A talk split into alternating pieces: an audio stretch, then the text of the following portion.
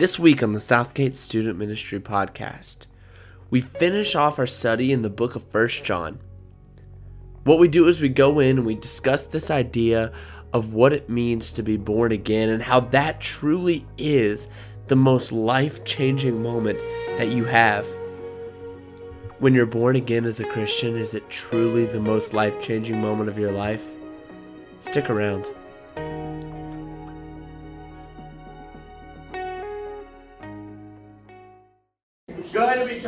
Bibles to 1 John chapter 5.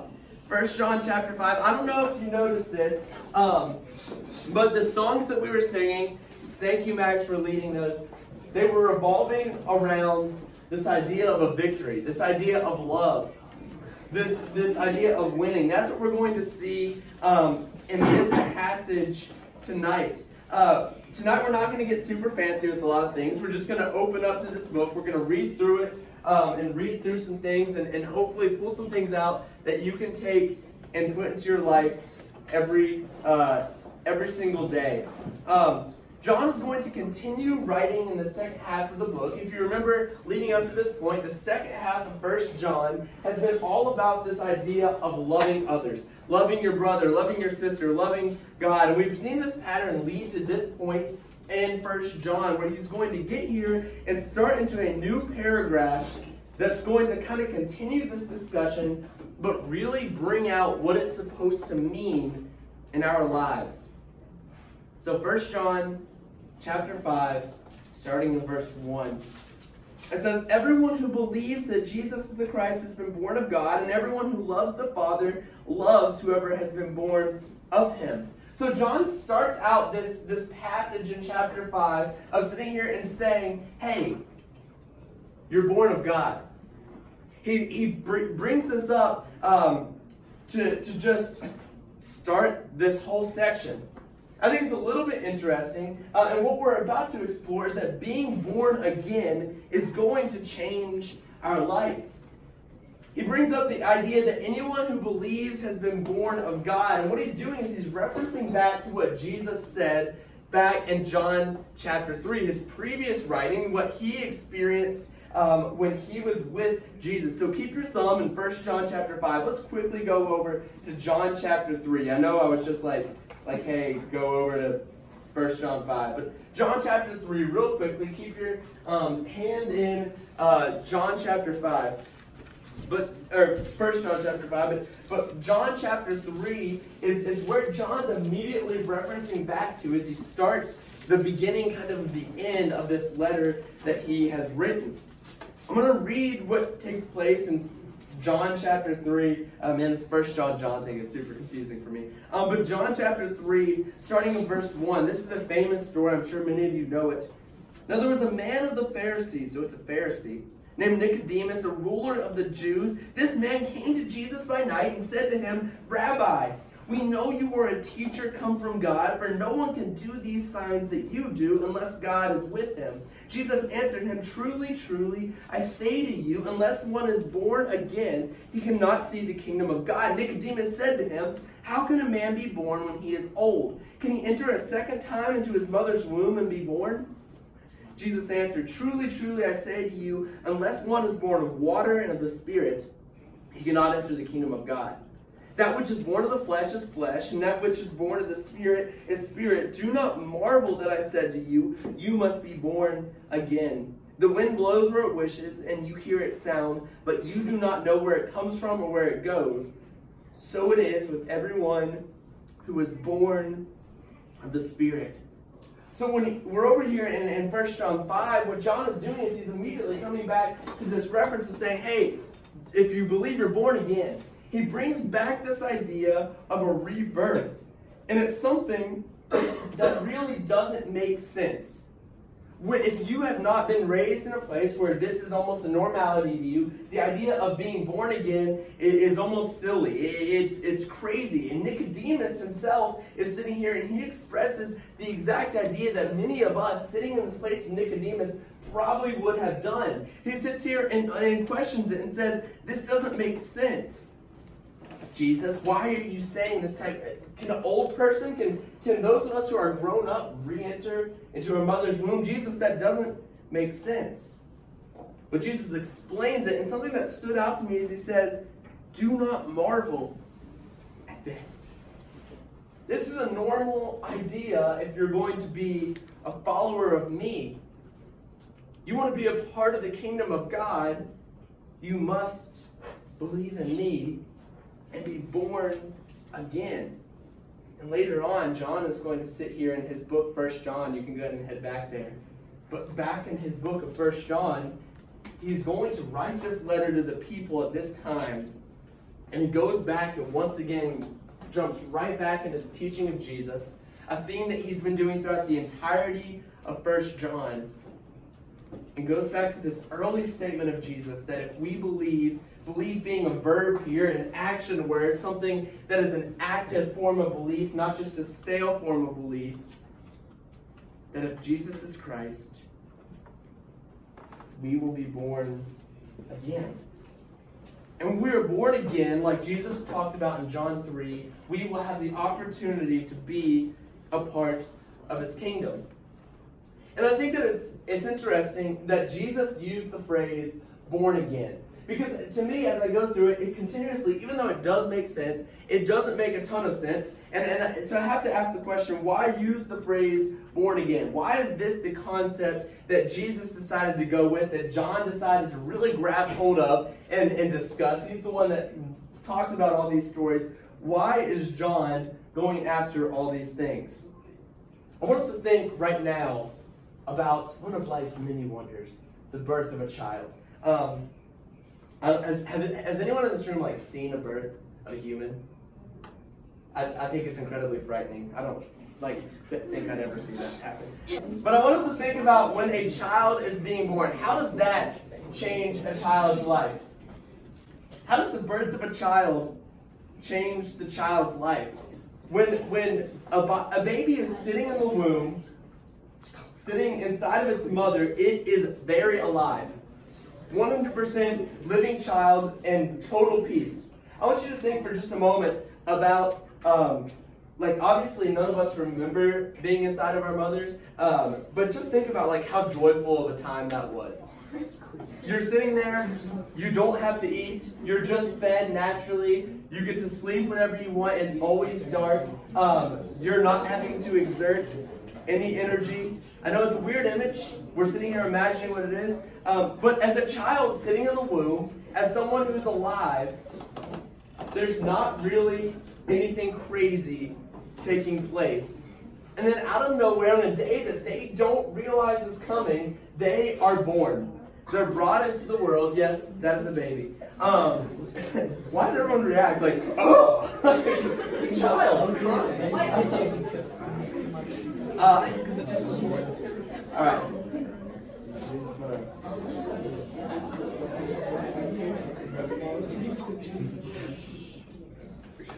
Um, I don't know where a baby is born, and when, when a baby is born, the transition to this world is not pleasant at all. It's miserable for the child, it's, it's miserable for the mother. The child cries, the mother cries, nobody's happy. Um, and but there it is. Suddenly, after this baby is born, after a point of total misery for both the mother and the child, the baby gets to be in the arms.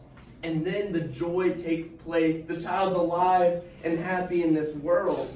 We always talk about this transition from like, like, like what's the biggest transition in your life? Like, like high school to college or college to the workforce. Like, no, it's definitely from your mother's womb into the world. That is the largest change in our physical life. Everything that you can imagine changes at that moment. Suddenly we have to eat, we have to move. Not everything is just handed to us, especially like as we get older. We don't just have a dark place to sleep all the time. That's not life. We go from the ease of being a child in the womb to the difficulty of living on the planet. And the reason Jesus has chosen this analogy is because when we're in our spiritual walk, when we're born again, a huge change should be taking place. It should be the most drastic change of any decision we choose to make. Sure, going to college or going into the workforce is great. Yeah, maybe getting married is a great, huge decision. Maybe having kids is a great decision. But if those things and other life changes induce bigger change in our life than being born again into the blood of Christ, we have missed what it means to be born again of Christ. I'll say that again. If, if other life changes than being born again into Christ induce a bigger change in our life than being born again in Christ, we have missed what it means to be born into the blood of Christ.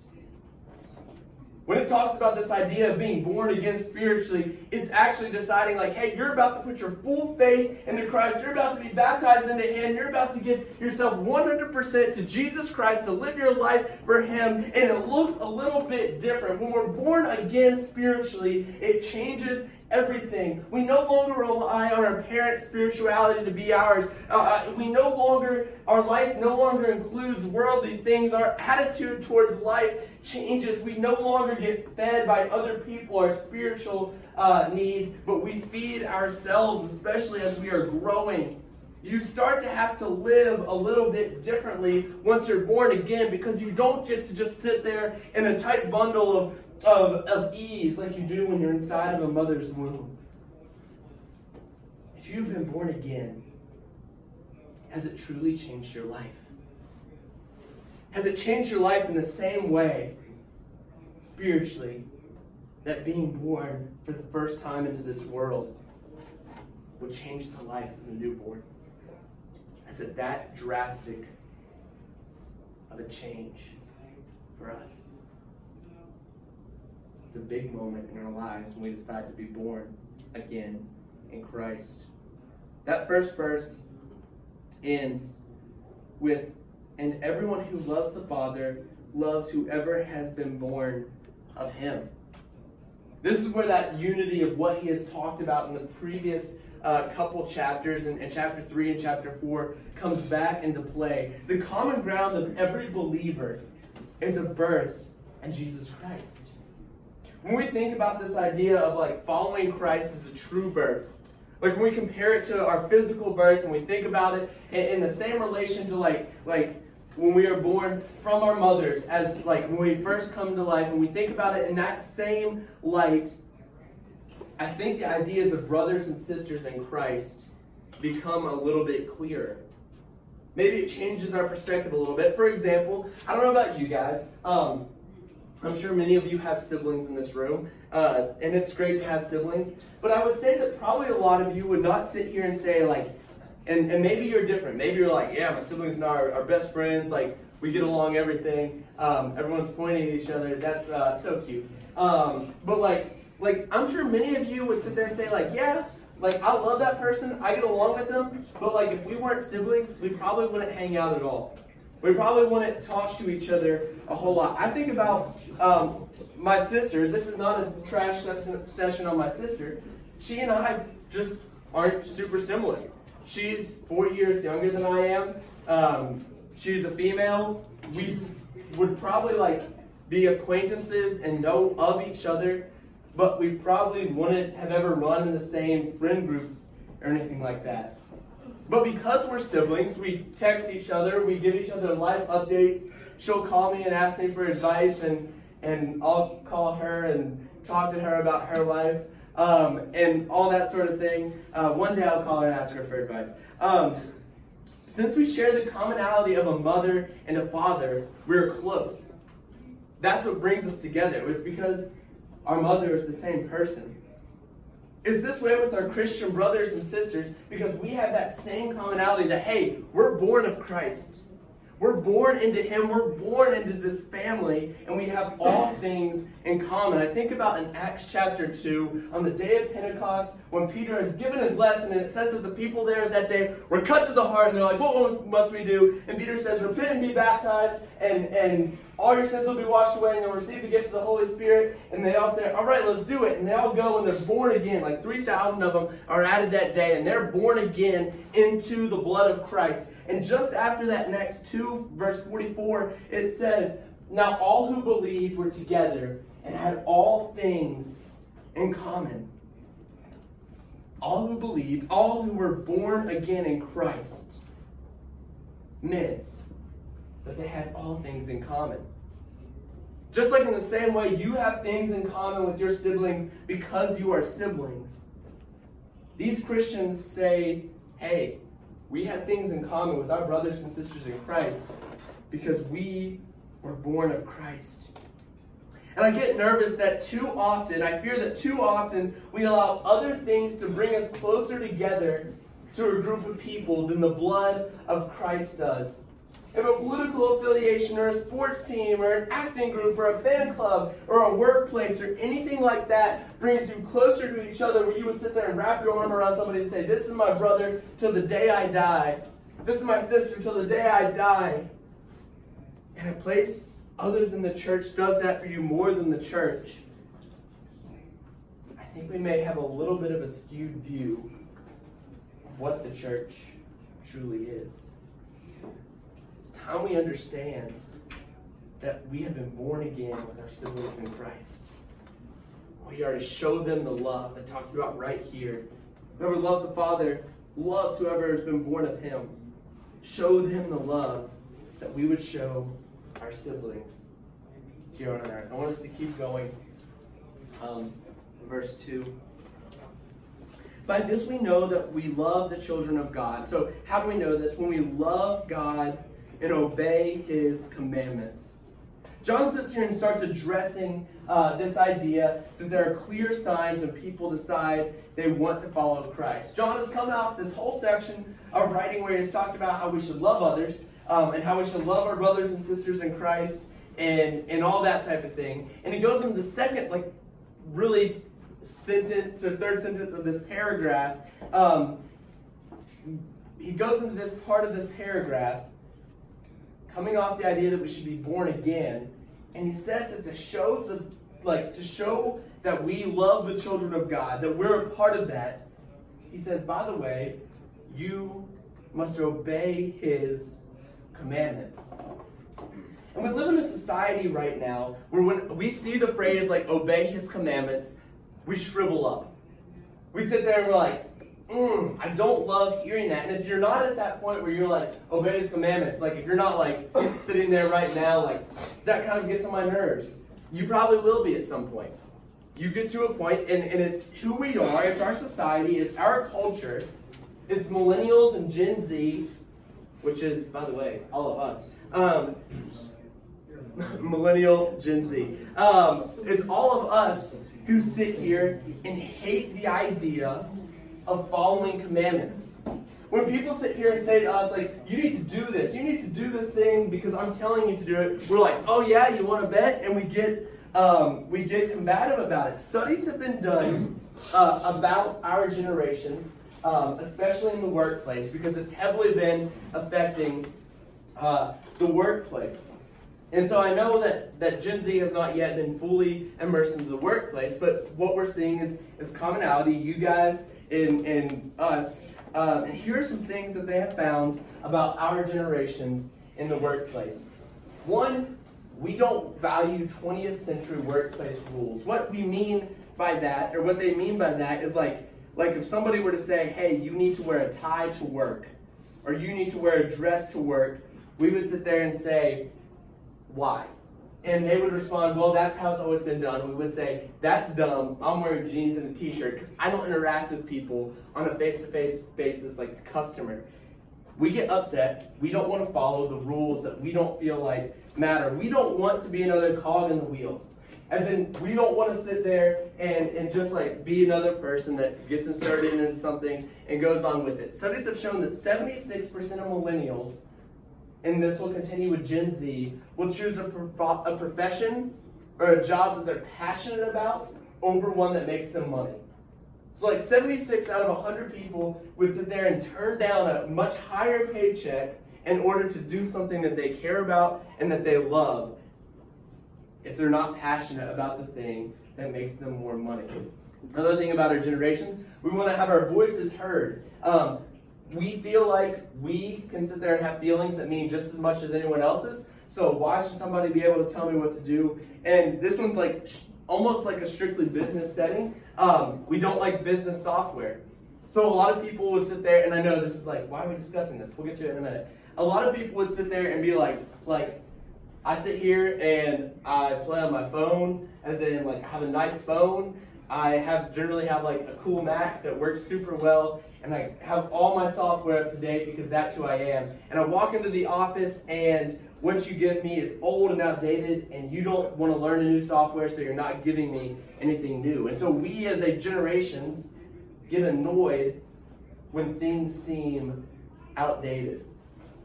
And obviously, like I said, these things are very workplace related. But what we have happening though is that this concept, this idea, this mentality that, that we just went through with these four things is, is creeping into our church society. Our, our personalities don't want set church rules just because we feel like they're there, maybe because we feel like our parents have done them, or maybe not done them, and now are telling us to do them all our lives. We don't like uh, when like we're treated like some ordinary person and we're not getting um, to have a say in anything that's taking place. We, we don't like it when we walk into a church building and things feel outdated and things feel old and we feel like the people there are out of touch with what's currently going on. We don't like those things. We don't value any of it. And so when we sit here and we hear this idea of, of, hey, we need to follow God's commandments to show that we love, that John's talking about here in First John, our reaction is an immediate cringe. Our reaction is an immediate distaste, like, yeah, I don't want to follow the rules that you're throwing at us because we don't care about the rules. And yet John sits here and writes these profound statements to start off this paragraph that ends his book by saying, one, you have a common ground with everyone who's been baptized into Christ, and that's a birth in Jesus Christ. Oh, by the way, if you want to show that you have that common ground with people, if you want to be somebody that's going to have that common ground where you are a family with everyone around you, you are going to need to follow his commandments. There's no option. And if we sit here and say, well, we don't feel like it, he would quickly turn around and look at us and say that clearly we have not been born of him. But then we keep going to verse 3. He says, For this is the love of God, that we keep his commandments. Once again, he simply writes that the love of God is, is keeping his commandments. And part the next part of that verse goes on and says, And his commandments are not burdensome. Our little minds have convinced us that following the Word of God is burdensome. Our minds have convinced us, and our culture has convinced us that that the, that if we decide, like, yes, I want to follow God, like that's the hard thing to do. That's the burdensome thing to do. That's the thing that, like, man, if you really want a tough challenge, like, like be a Christian. That's the really difficult thing. We sit there and, and, we, and we feel like we sit here and, and, and and we say like that's burdensome, yet living a life of guilt is not burdensome, yet living a life where we have control of everything in our life is not burdensome, living a life where we feel like we're the most powerful person in our life is not a burden, and we can keep going on and on. But you want to talk about burdensome, it's not sitting here and handing our lives to God. The commandments of God are not burdensome at all. Oh, wait, wait, you're saying that, that I can't go drink so much that I get drunk. That That's really that burdensome? Oh, wait, you're saying that, that I can't um, like take part in sexual immorality. That's burdensome. You're saying that I can't go out and use language or tell jokes or, or do anything like that's burdensome. That's what we see here in our culture in the United States of America when we feel like the burdensome thing is not being able to do some things that we want to, not being able to indulge in like the pleasures of life that we so much want.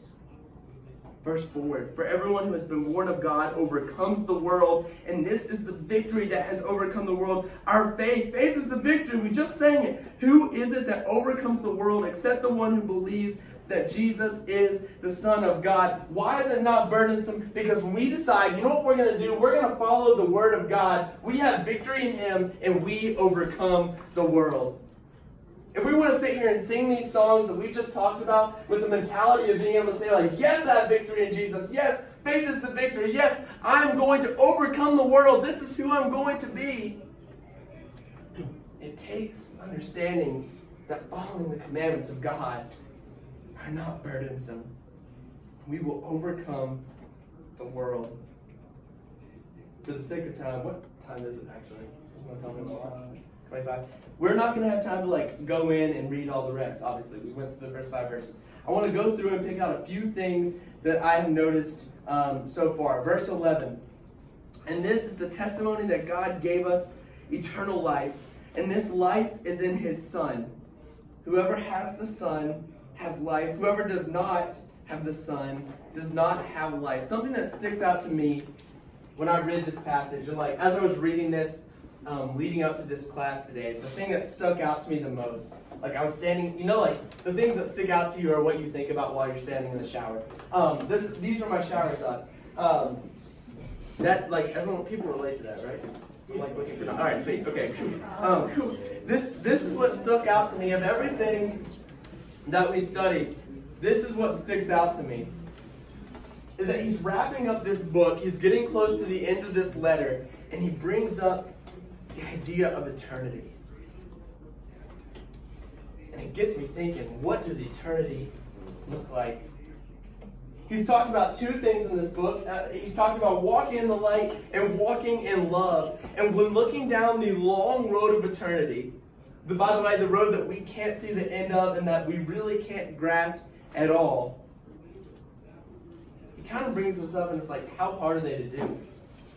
Okay, yeah, you have two options here. You have the option of eternal life and joy or eternal life and misery. And by the way, what you can do to make sure you guarantee your spot of an eternal life and joy is by walking in light and loving other people.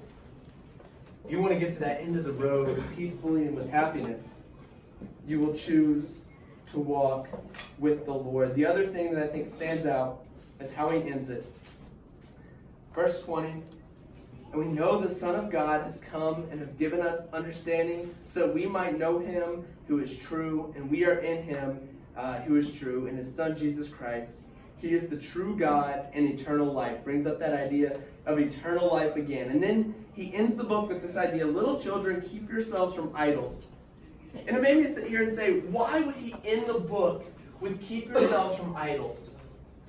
he's gone through all this other really just gorgeous writing where he sat here and re- reiterated the same thing over and over again. And, and you would think he would end it with, like, oh, and love everyone. And, but he says, no, no, no, keep yourself from idols.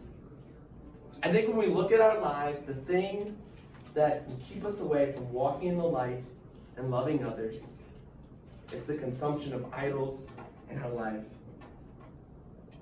What are we doing to keep ourselves from idols? as we wrap up this whole class where we sat here and gone through the start to finish of the book of First John, what are we doing? What is last warning of keeping ourselves from idols? What are the idols in our life that we worship? And how much effort do those things get compared to our walk with God? If we want to walk in light and love, we have to avoid idols. Thank you so much for joining us in this study of First John. We hope you have enjoyed it. If you missed the earlier sections of this study, be sure to go back and listen to them and, and subscribe to the podcast so that you can get notified when we post future lessons that you can be a part of. Thank you so much. Have a great day.